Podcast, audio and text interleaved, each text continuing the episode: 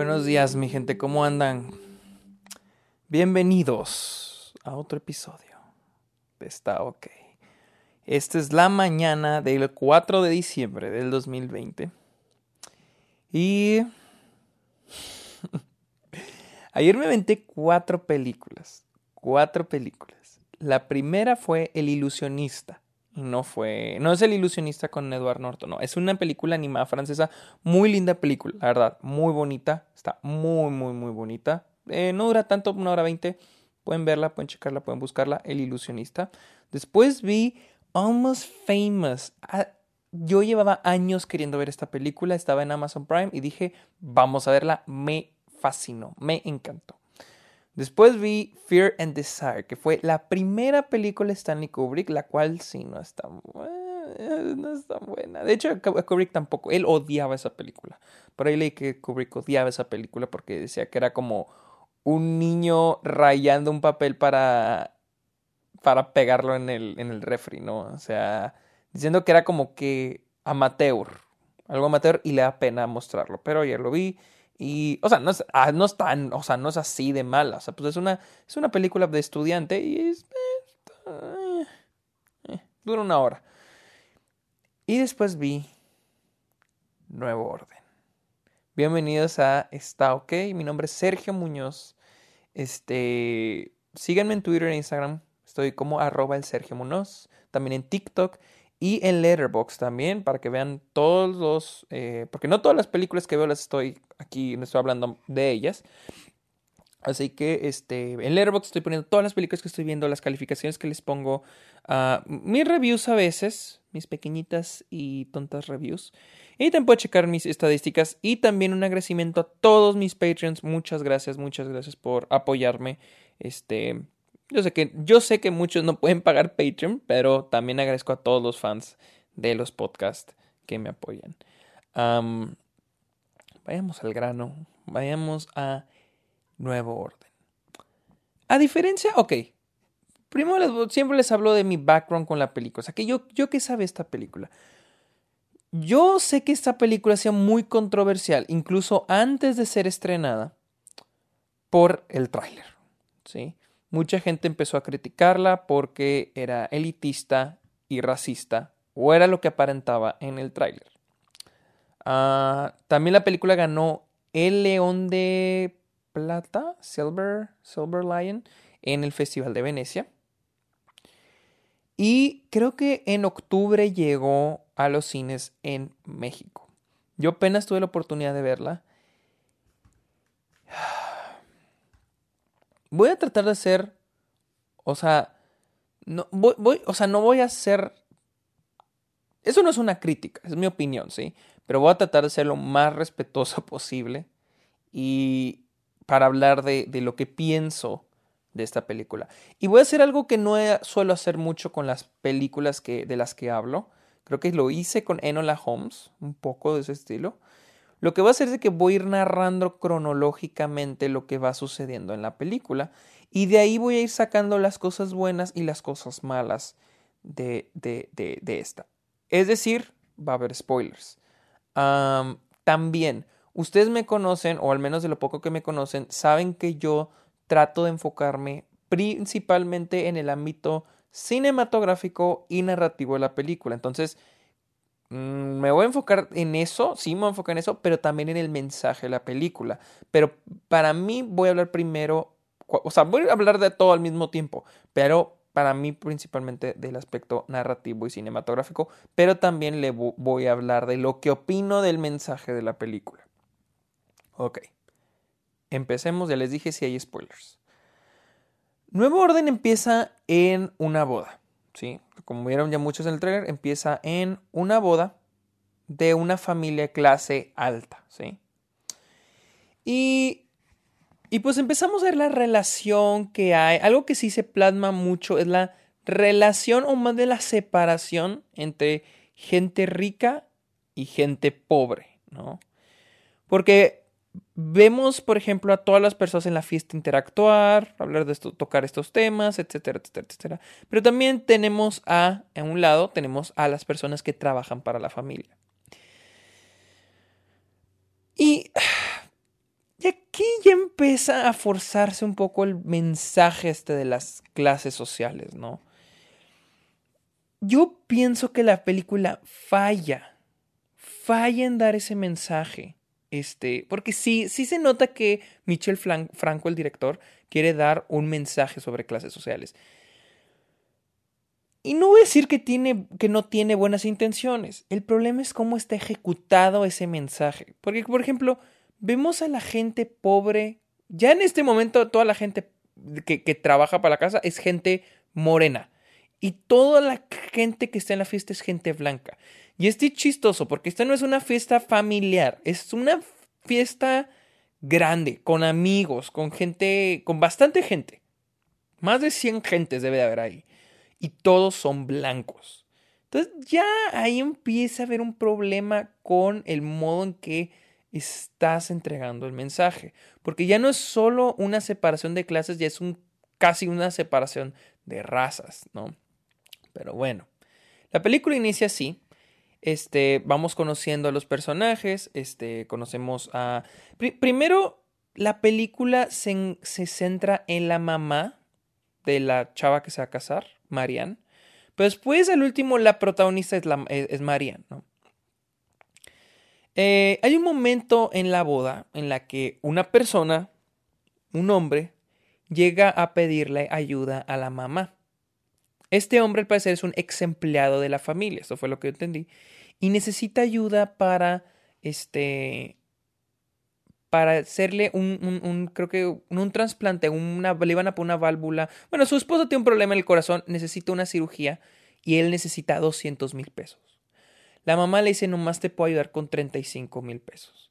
Luego el hermano de Marian, que es Diego Boneta, creo que es Diego Boneta, este, le, le ayuda con poquito más, pero no completa. A lo que Marian accede a ayudarlo. Sin embargo, en lo que va y se mete a la casa en medio de... Todo esto es en medio de la boda. Todo esto es en la boda, ¿sí? En lo que entra a la casa y sale con el dinero, ya este señor ya no está. Se ha ido. A lo que Marian acude a la... Como que a la jefa, porque este pedo está tipo Downton Abbey. O sea, tienen un chingo de empleadas. Bueno, yo no sé cómo... O sea, yo digo, sí me imagino que así en muchos lados este, ha de ser en México, pero aquí pues está, está Marian acude con el hijo de la jefa de este, de, ¿cómo se llama? De, em, de, de, las, de las mucamas y le pide que lo lleve a la casa de este señor a llevarle el dinero, así, en medio de la boda. Todo esto, toda la primera media hora es la boda, ¿sí? Para que sean mentalizando un poco. Yo siento, en mi opinión, que el guion en el primer acto, todo este primer acto, funciona bien, ¿sí? Independiente de los mensajes que haya, funciona bien, está decentemente escrito. Uh, Marian va a la casa de este señor y, y en el camino vemos lo que pasa en la boda. Unos invasores comienzan a entrar a la casa. Para esto, durante toda la boda también se nos va planteando el ambiente que existe en, en, más que en México, en donde hay muchas protestas, incluso hay algo con una pintura verde que podrá ser como que un, un, este, un motif para simbolizar, un, símbolo, un símbolo que dice esto es parte de las protestas, ¿no? Entonces, cada vez vamos viendo más presente. Por ejemplo, vemos unos invitados que vienen todos pintados porque los atacan los protestantes. Entonces, eso me a entender que los protestantes ya vienen. Ya vienen hacia donde están estas personas. Y sí, así sucede. Los, los eh, llegan estos invasores, se meten a la casa y al parecer los empleados de estas personas también se rebelan. Entonces empiezan a robarle a la gente, a saquear la casa, incluso a matar a algunos personajes. Y aquí también empieza otro problema. no yo, yo hasta este momento yo no, yo no entendía qué eran estas protestas. ¿Qué buscaban estas protestas? Y cuando entran estos invasores, yo no entiendo qué buscan. O sea, yo no, no se plantean qué es lo que busca, es el problema con el mensaje, clases sociales. Y el problema es de que a los se victimiza mucho a los, a los ricos y a los pobres se les pone un papel de salvajismo incluso. Porque literal actúan como salvajes. Para empezar, todos los invasores son morenos, ¿ok? Todos los invasores son morenos. Y empiezan a actuar de manera salvaje. ¿Sí? Porque literal no se les ve como que les estén robando para con un fin. O sea, incluso los empleados de la casa se vuelven en contra de, de, sus, de sus, patrones, por así decirlo. Pero no, no lo hacen en plan de lo hacemos por esta razón. Lo hacemos para ayudar a nuestras familias. Lo hacemos porque merecemos lo mismo que ustedes. No, no, no, no. O sea, incluso parece que se están divirtiendo, o quitándole el dinero a estas personas. O sea, con cierto salvajismo lo hacen. Entonces, ese es el problema con el mensaje de la película. O sea, ya desde este punto ya nos están planteando a la gente de clase baja, no solo como que todos son morenos, que ya también eso entra en el racismo, sino también como este salvajes, como que ah, les vamos a quitar el dinero solo porque sí, los vamos a matar solo porque sí. Ahí es donde ya se me hace un poquito mal planteado este mensaje, es donde ya se empieza a ver lo clasista.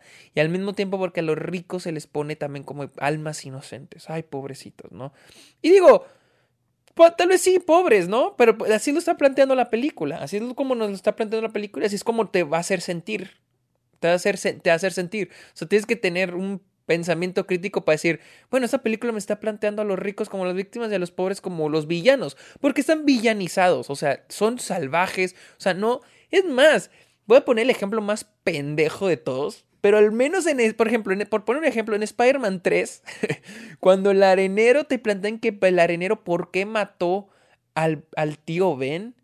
Que fue por un accidente, pero al mismo tiempo era porque le quería robar para ayudar a su hija, ¿no? Es un ejemplo bien pendejo, pero al menos había una justificación, o sea, había una justificación. Aquí no hay una justificación, simplemente te están poniendo que estas personas están haciendo esto, ¿sí? Y, y también voy a lo siguiente, no tiene que haber una justificación, pero si quieres dar un mensaje, entonces tal vez debe ser un poco más explícito con la razón de la motivación de estos personajes, que son la clase baja, media, baja y baja.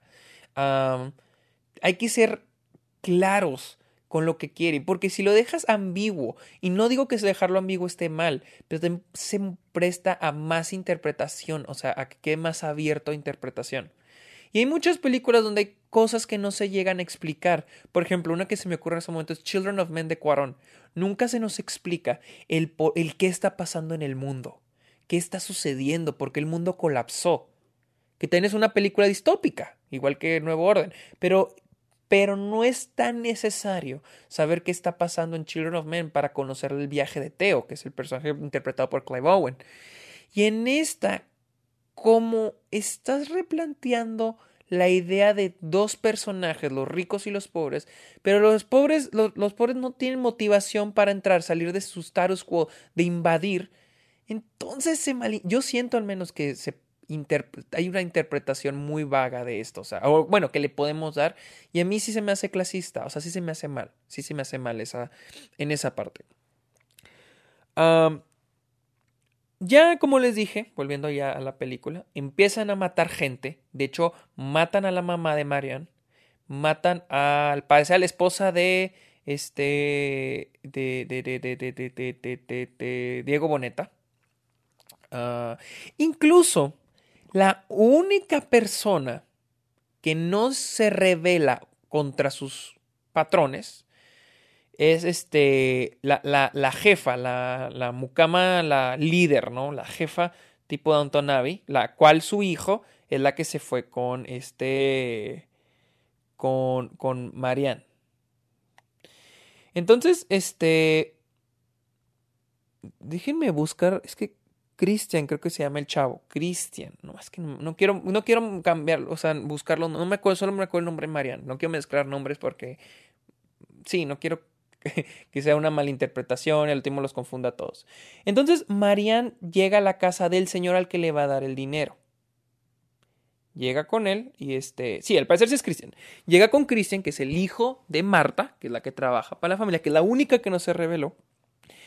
Llegan a la casa este señor Cristian y Marian, le dan el dinero, pero al mismo tiempo saben del desmadre que se acaba de desatar en la ciudad.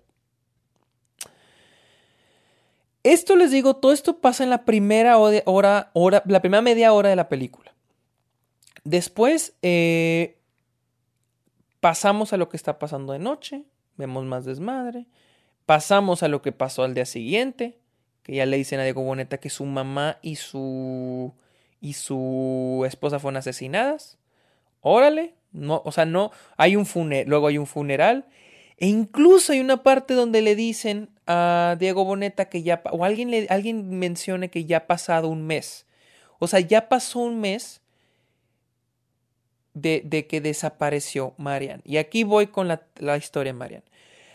Creo que al día siguiente de que pasó todo el desastre en la boda, unos soldados, este, bueno, primero Christian sale pidiendo ayuda para llevar a Marianne a su casa. Y unos soldados llegan y secuestran a Marianne. Resulta, pues se la llevan. Yo aún, no entiendo si estos eran unos soldados o, era, o, si eran soldados que se volvieron parte de la, de la rebelión de la clase pobre, o si son el gobierno o son una organización criminal. Pero secuestran a Marianne y se la llevan a un centro de concentración. Ahí incluso la violan. Y brincamos a la escena que les digo con Diego Neta, donde le dicen ya ha pasado un mes desde que tu hermana no ha aparecido. Esto literal son 15 a 20 minutos de película después de lo de la boda. Y, es, y, y no sabemos exactamente ya, aquí es donde ya el guion empieza a decaer porque, primero que nada, no sabemos hacia dónde van los personajes, qué quieren los personajes, qué motiva a los personajes. Por ejemplo, a Marianne la vemos dentro del, eh, campo de centro de concentración, donde la tienen secuestrada con un chingo de otras personas. Y vemos un poco las cosas que le hacen, pero no vemos como que no se quiere escapar o que conozca a alguien adentro. O sea, no vemos que se muevan los personajes. Simplemente la historia va pasando, pero los, personajes no se mueven. Eh, Diego Boneta incluso, bueno, ahorita voy a eso, voy a eso, todavía no, no pasa. Nos quedamos también con la subtrama, podemos decir, de la persona que fue a pedir el dinero y que quiere llevar a su esposa al hospital. Pues ya. Resulta que el barrio donde vive esta persona, que es de clase baja, la tienen como cercada a los militares y no los dejan salir. Entonces él va y le dice a los militares, quiero llevar a mi esposa al hospital. Dijo, no, ni madre, regresate a tu casa.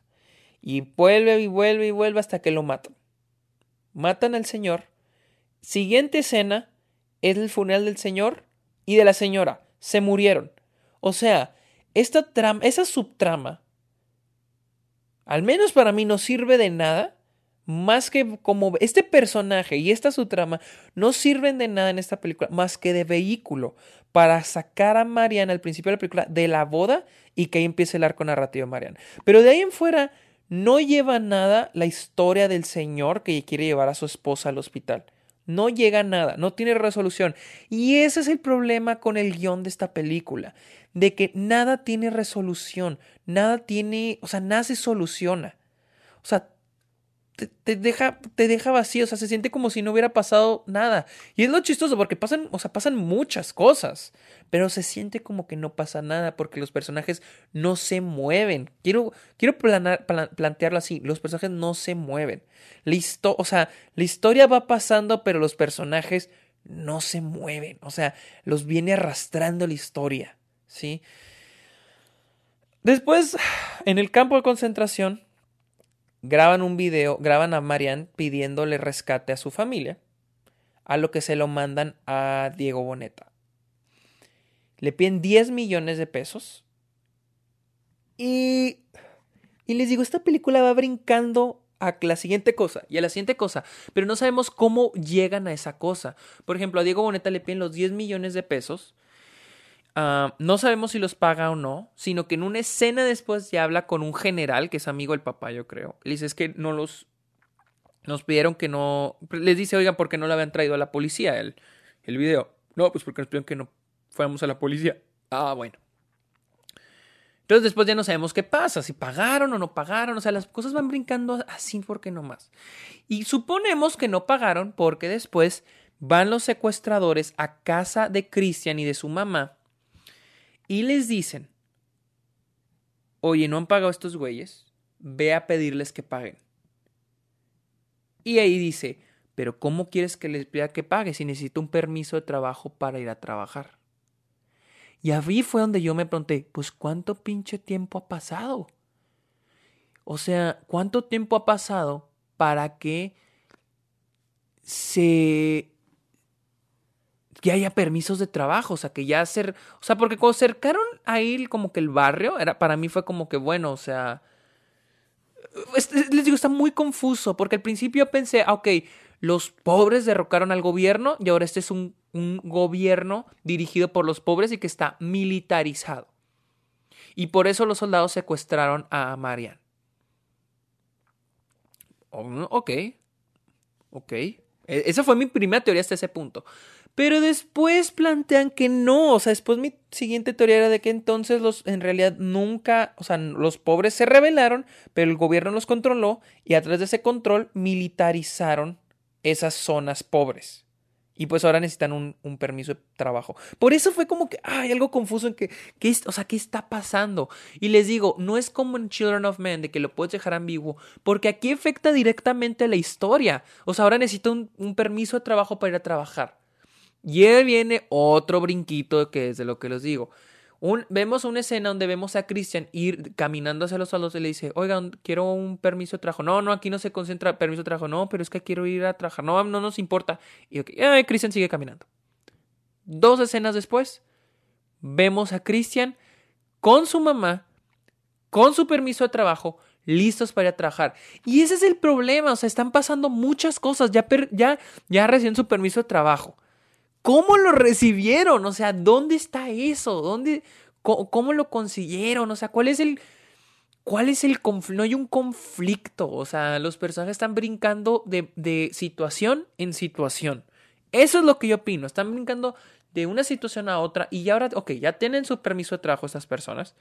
Y vemos, y aquí es donde ya me dejo un poquito en claro más lo de la militarización en México, porque vemos una secuencia donde Cristian y su mamá se dirigen a, trabajar. Y tienen que pasar por diferentes checkpoints, donde tienen que pasar su permiso de trabajo, donde lo revisan, etcétera, etcétera. A este punto ya lo de las clases sociales ya quedó olvidado, se desvaneció completamente. Este mensaje quedó... Y, y esa es mi cosa, o sea, yo siento que esta película se escribió, se le echaron todas las ganas del mundo al inicio. O siento que como que al director, a Michel Franco, se le ocurrió el inicio de la película. Dijo, ah, esta sería una buena idea, pero no supo a dónde llevarla, o sea, hacia dónde se dirigía, porque no se ve, o sea, una dirección clara. O sea, se siente como que el inicio, el, chiste de la película es mostrar el inicio y ya lo demás es como que, bueno, a ver, ¿cómo la acabamos? Así, bueno, al menos así es como yo siento. Y, volvemos a lo del clasismo, el racismo. Hasta este punto siguen las personas ricas todos viéndose blancos y todos en el, en el barrio de la gente pobre todos viéndose morenos. Todos. O sea, no hay alguien pobre que sea blanco. Nadie. O sea, literal. Es más, creo que vi una persona blanca en el barrio donde tienen el permiso de trabajo, pero yo me imaginé que era un reportero. Porque se veía como, como, como, como reportero. Pero no sé, y ese es el problema, de que la gente pobre aquí se la han manejado, también, también los soldados, ¿eh? También los soldados que secuestran a Marianne, todos son morenos, todos son morenos.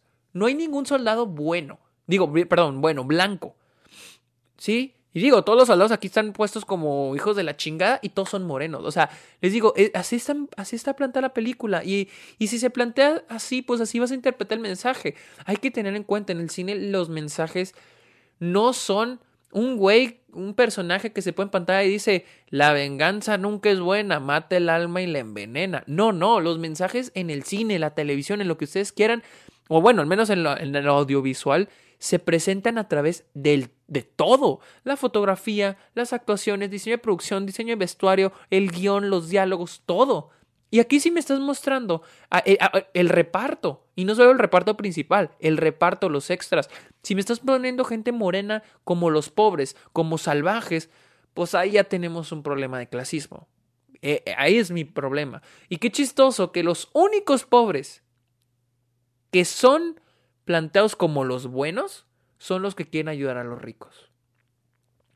O sea, y este es el problema, no vemos un conflicto de ideologías. Porque los pobres, como vuelvo a repetir, son puestos como salvajes. No te plantean qué quieren, no te plantean qué buscan, qué los motiva a hacer ese desmadre.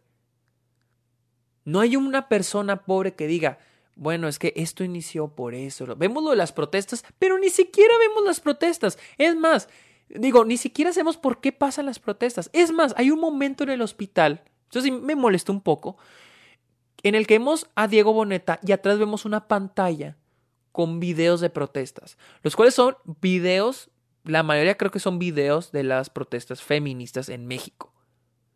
Entonces, ¿de qué, va esta película? O sea, ¿qué son estas protestas? ¿La protesta de, las, de, los movimientos feministas? ¿O es una protesta de los pobres queriendo ser ricos? Esto es donde ya existe el problema de clasismo en esta película, porque no plantea bien el mensaje, no plantea bien por qué están pasando las cosas, y por ende nos, caemos como audiencia en pues, que nos está planteando a los... Digo, los ricos tampoco tienen que tener una motivación, pero porque ellos están estáticos. Ellos están viviendo su vida. Los que, los que se mueven son los pobres, son los que generan este cambio, ese status quo en la película. Pero entonces, ¿qué los mueve? ¿Qué los motiva a hacer todo eso? Y este es mi problema con esta película. Y es el por qué se ve que es clasista. Tal vez Michel Franco traía buenas intenciones, no lo dudo, pero está mal planteada la película. Al a, a Michel Franco no lo voy a tachar como un racista, clasista, porque tal vez él, tenía buenas intenciones, pero están, mal, están muy mal planteadas. Están muy mal planteadas y por eso la gente la está interpretando como la interpreta. En fin, llegan Cristian y su mamá a la casa de, de, la familia rica con los que trabajaban. Ya se saludan y todo. Y Cristian le dice al personaje Diego Boneta, le dice, oye, güey, bueno, no le dice, güey, pero le dice, oye, este, vinieron las personas que secuestraron a Marian y quieren, creo que les dice 800 mil pesos, no recuerdo. Ya, este, Diego Boneta va con su papá, el cual sí sobrevivió, lo, le, lo balacearon al vato, le dispararon los municipales, no sé, mal chiste. Lo dispararon, pero sobrevive, está en un respirador. Y le dice, ¿sabes qué? Están pidiendo 800 mil pesos. Y el papá dice, dáselos. Este chavo va de vuelta, les da el dinero. Y los soldados le dicen, queremos un millón más. Este chavo dice ni pedo, va con Diego Boneta y le dice, oye, quiero un millón más. A lo que entendí fue que Diego Boneta ah, interpretó esto a que ellos secuestraron a Marian. Honestamente, siento que aquí había jugo. Aquí había mucho de qué sacarle esta película todavía.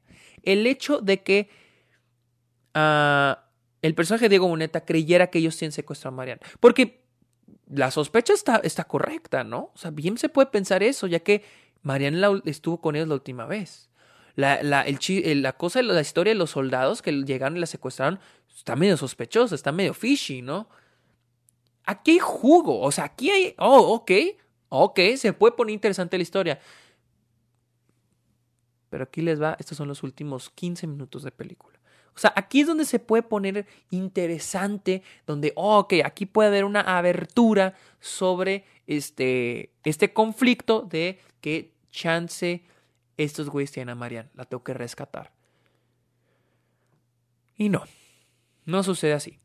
Simplemente eh, Diego Boneta le habla al general, al que les había dicho hace poquito. Le dice, ¿sabes qué? Esto, esto y lo otro.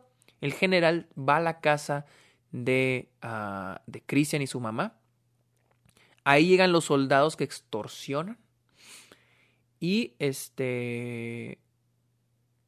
Y los arrestan.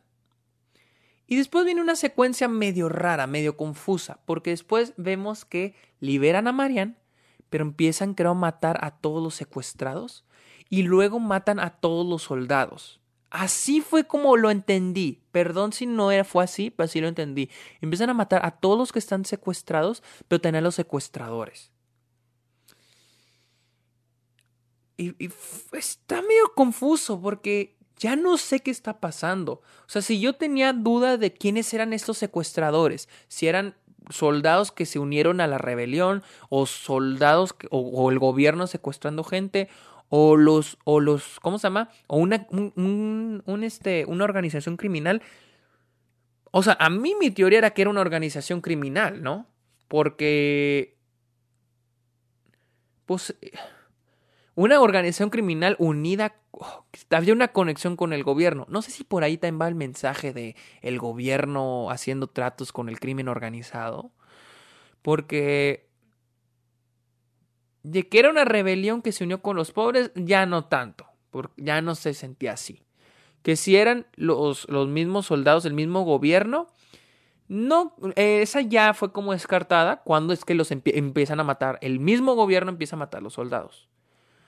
Entonces se vuelve también confuso. O sea, ¿quiénes eran? O sea, ¿quiénes eran? Entonces liberan a Marian. Vemos toda esta secuencia donde matan a todos los secuestrados y a los secuestradores. El, parece el mismo gobierno. No, no, entendí exactamente qué pasó ahí. Y se van a Marian a casa de Christian y su mamá. Un policía la lleva. Ahí Christian está presente cuando ah, llegan a la casa. El policía mata a Marianne y después le da un arma a Christian y lo mata. O sea, para que parezca que Christian la mató y se suicidó. O sea, para entender que Christian la tenía secuestrada y él la... O sea, todos entendimos. Y él la mató. Ahí acabó la historia de Christian y de Marian. Historias que no iban a ningún lado. O sea, pero se fijan que al principio era como que. Al principio yo narrándoles esta, esta película, al principio era como que. Ah, Marian. Y luego se convirtió. Ah, Christian. Y luego, y les digo, Ten Marian tiene ciertas escenas que no les conté, como cuando la violan, cuando le hacen el video, este, cuando las bañan, o sea, como que es momentos mientras es secuestrada, pero no avanza la historia, o sea, ya no, ya, ella ya no avanza, está estancada ahí, o sea, su historia se queda estancada ahí. La de Christian, pues nada más se, se empieza a mover la historia de Christian en lo que él quiere ayudar a rescatar a Marianne y se hace la confusión con Diego Boneta y ya. Al último, ese ya es el final de la película, los matan a Christian y a Marianne. Ah, vemos una toma de Diego Boneta donde muy pronto le avisaron que habían matado. No, sí, le avisan que mataron a su hermana, que la encontraron. Vemos a Diego Boneta llegar a la casa de Christian y su mamá. No sé, no sé si a la mamá la mataron. Vemos a Diego Boneta llegar. Después vemos una linda toma de la bandera de México. Y después vemos una, una, una escena donde vemos a las tres este, mucamas de, la, de, las, empleadas de, de, este, de la familia uh, siendo ahorcadas, porque al parecer ya hay aquí, ya ahorcan gente en México, al parecer ya hay pena de muerte y aparte también, la, así, ahorcada a la gente. No, no, hubo una guillotina, ¿verdad? Donde van a ahorcar las tres mucamas, ahí vemos creo a Diego Boneta, su papá y a otros oficiales de gobierno las ahorcan y se acaba la película. En eso acabó la película. Les digo, no hay una resolución. O sea, podemos decir que la resolución fue que mataron a Marianne, pero. Pero les digo, los personajes no se mueven. O sea. No hay acción consecuencia. O sea, simplemente los personajes de que, ah, la secuestraron, ahora está acá. O sea, no hay nada que ocurra a causa de una acción de los personajes. Todo va ocurriendo a partir de lo exterior, de lo que pasa al exterior de ellos. Y pues los personajes, ¿no? Y, por ejemplo, por ejemplo, este exterior de ellos, Marianne sale de su casa porque una de la boda porque una persona porque quiere ayudar a una persona. Tal vez es el única es la única acción y eso que porque si este hombre no, o sea, si este hombre no se presenta, ella no sale. Y, y este hombre solo sirvió para eso, para, para sacarla de la boda porque después lo matan y ahí acabó su, trama, su, subtrama, la trama de este señor. Ah, Diego Boneta no se mueve, el personaje. el, personaje de Diego Boneta no, no, no se mueve, no, no, no actúa, simplemente es... ojo, no estoy diciendo que Diego Boneta no actúe bien, estoy hablando del personaje, o sea, no, no, en acción no hace, no hace nada, o sea, en realidad no hace nada. Esta Marianne, pues solamente se mueve al inicio para ayudar a esta persona, pero de ahí ya es nada más de que, bueno, llegan unos soldados, la secuestran, ya no está en sus manos, y de ahí ya se, como les dije, se queda estancada. No se muere, Pero no va nada diferente a lo que le pasó al señor que mataron. O sea, simplemente la secuestraron y ahí se queda por el resto de la película. Por sí, ah, por el resto de la película, porque también, pues la liberan y lo la matan. Entonces, técnicamente ella también quedó estancada a la mitad de la película. Y luego tenemos el personaje Christian, que a, la mitad de la película es cuando agarra fuerza ese personaje. Eh, ay, canijo, creo que tengo muy alto el volumen. Estoy viendo que se está picando. vamos a bajarle ahí. Y el personaje Christian también este, se mueve porque lo pide el guion. O sea, llegan los soldados y le dicen, oye, necesitamos el dinero. Ah, bueno, vamos a pedirlo. Y esa ya es la trama de Christian en los últimos, la última media hora de la película. Ir por el dinero y luego regresar y luego ir por más dinero y luego que ya eh, llegue el gobierno y luego que lo maten. Que él nomás se está moviendo porque pues lo están amenazando, o sea, lo están viendo, pero no hay nada que los personajes hagan porque los motive, simplemente lo de eh, lo de Marianne que fue por pedir el dinero. Es lo único, es lo único. Y incluso el de Marianne estuvo hecho de una manera muy barata, que fue crear un personaje que la saque de él de la boda y crear esta esta trama. No hay más personajes. Es más, es chistoso porque hay un chingo de personajes, pero ya no hay más, pero no hay más personajes que se muevan estos son los personajes que podrían moverse un poco. Tenemos al papá, tenemos a la mamá que pues se, la matan. Tenemos, pero, pero menciono a la mamá porque al principio sí se enfoca mucho en ella. Tenemos al esposo de, de Marianne, que, o, o el prometido, ya no sabemos, ya ni se casó, que ya ni sabemos qué pasó con, con él. Tenemos al general y al amigo del papá, también pues, son vehículos, son, son este, plot devices de la película. Tenemos a, pues, al señor que matan y a la esposa, que se muere de, del corazón. Eh, tenemos al Cristian, a su mamá, que nada más están ahí como para ah, pues, ayudar a la familia, pero no.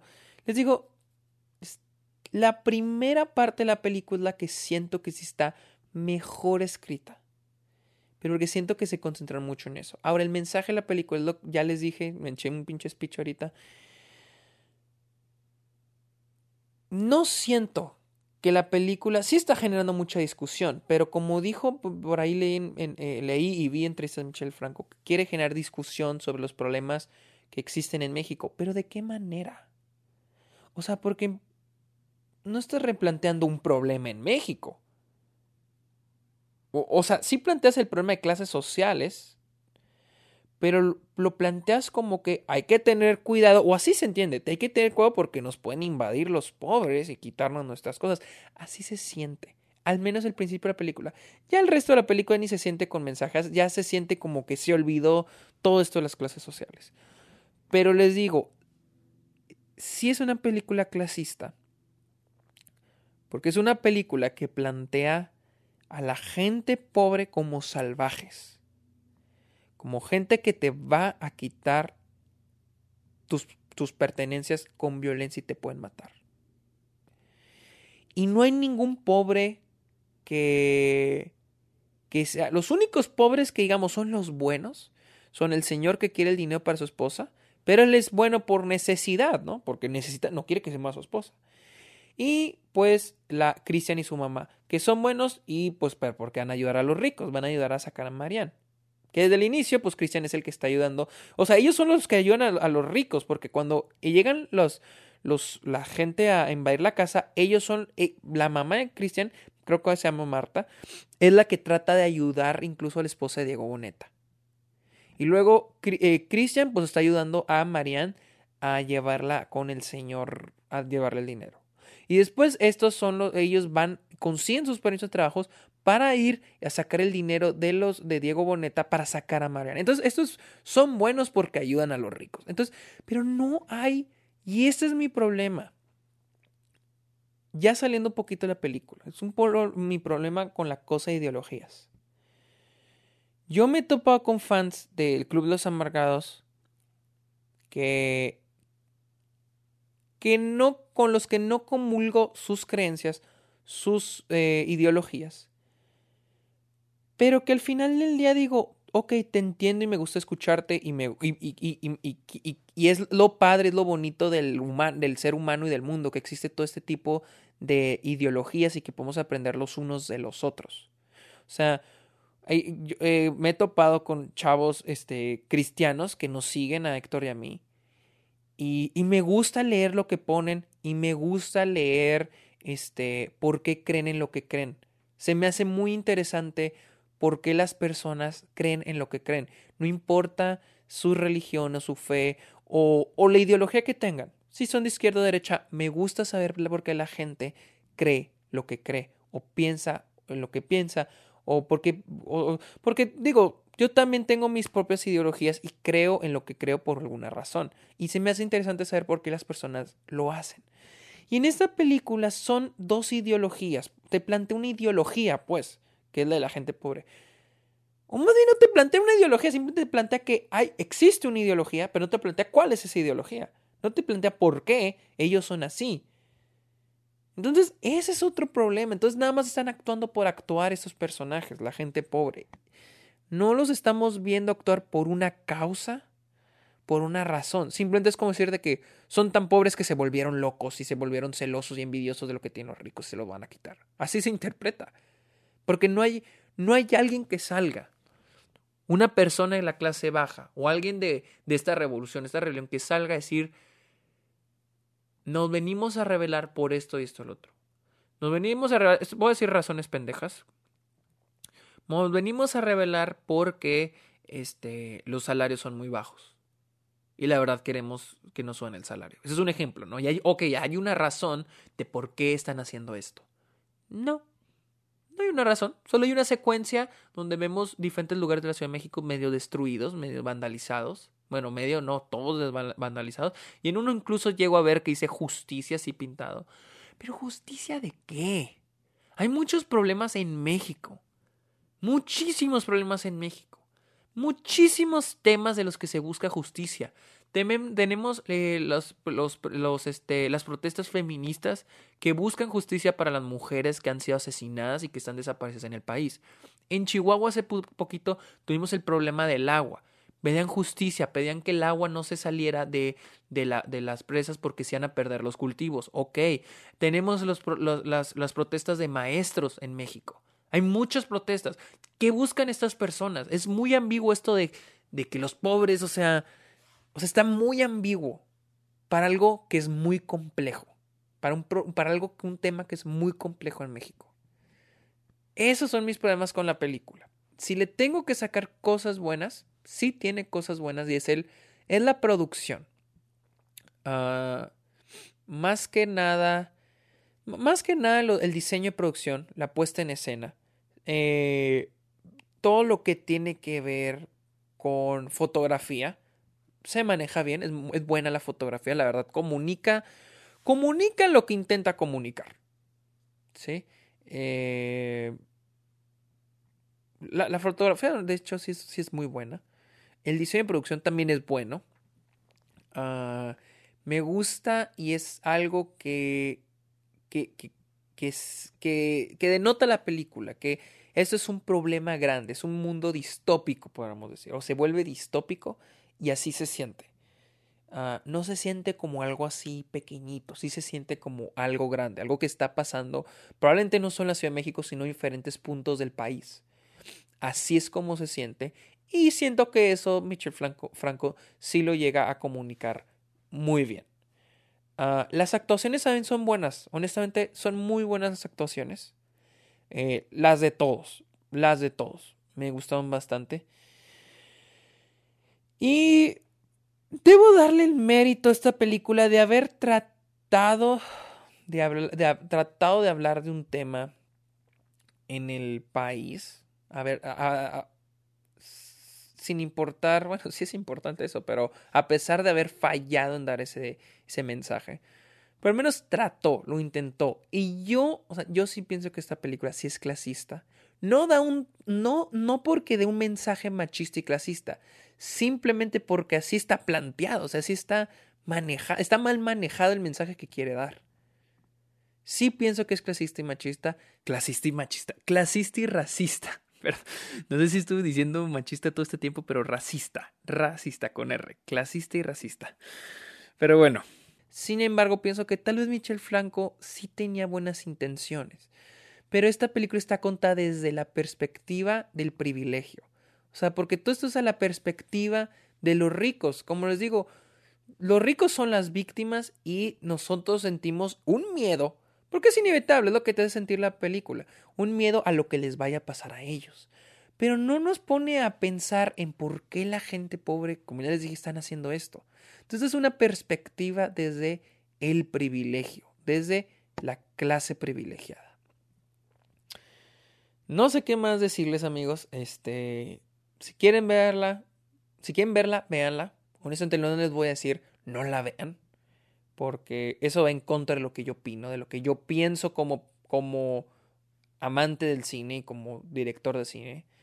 Eh, el hecho de decirles no vean esta película. Ah, si la quieren ver, véanla. Si no la quieren ver, no la vean, tampoco se esfuercen a verla. Pero si tienen curiosidad de verla, véanla. Honestamente, véanla para que ustedes también mismos le den la interpretación que quieran a la película. Yo honestamente fue una película que sí me dejó un mal sabor de boca.